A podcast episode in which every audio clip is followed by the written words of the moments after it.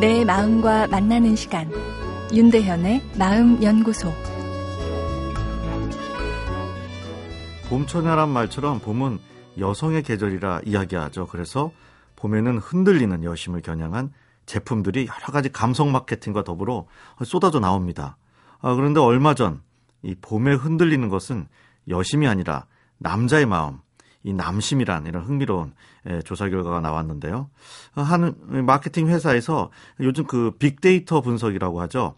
이 소셜 네트워크 서비스에 올라온 게시물이랑 여러 가지 디지털 행동 데이터 1억 건을 분석했는데요. 이 봄과 관련된 노래와 시, 봄바람, 봄꽃 등 이 봄과 관련된 감성적 단어를 이렇게 검색했는데 어, 그 비율이 여성은 28.1%인 것에 비해 남자는 36.7%가 어, 검색을 더해서 아, 이 봄을 타는 거는 더 남자가 아닌가를 이렇게 간접적으로 보여줬죠. 특히나 40대 남성은 절반 이상이 감성적인 단어를 검색했는데요. 아, 그야말로 봄의 주인은 봄처녀가 아닌 봄 아저씨인 셈입니다.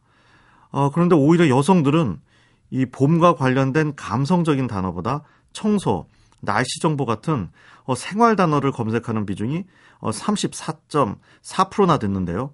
특히나 40대 여성은 어, 감성 관련 단어 검색 비중이 어, 29.7%로 이 40대 남성의 51.1%보다 이 현저히 낮았죠. 어, 이 분석만 보면 어, 봄에 40대 아내들은 생활 걱정을 하는데 남편은 봄의 감성에 취한다는 것인데요. 아, 이 아내분들 이 철없는 남편들이라 생각하지 않을까 싶습니다.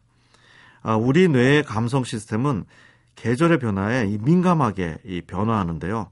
날씨가 추운 겨울에 이 제 불면증 환자분들이 잠을 더 못 이루시는 경우가 흔합니다.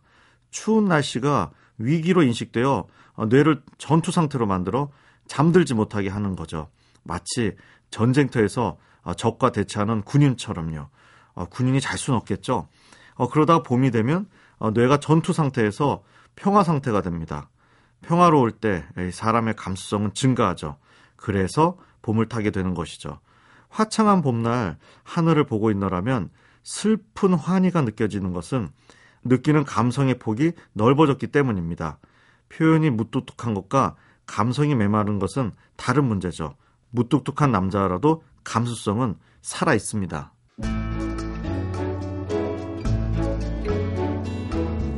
윤대현의 마음연구소. 지금까지 정신건강의학과 전문의 윤대현 교수였습니다.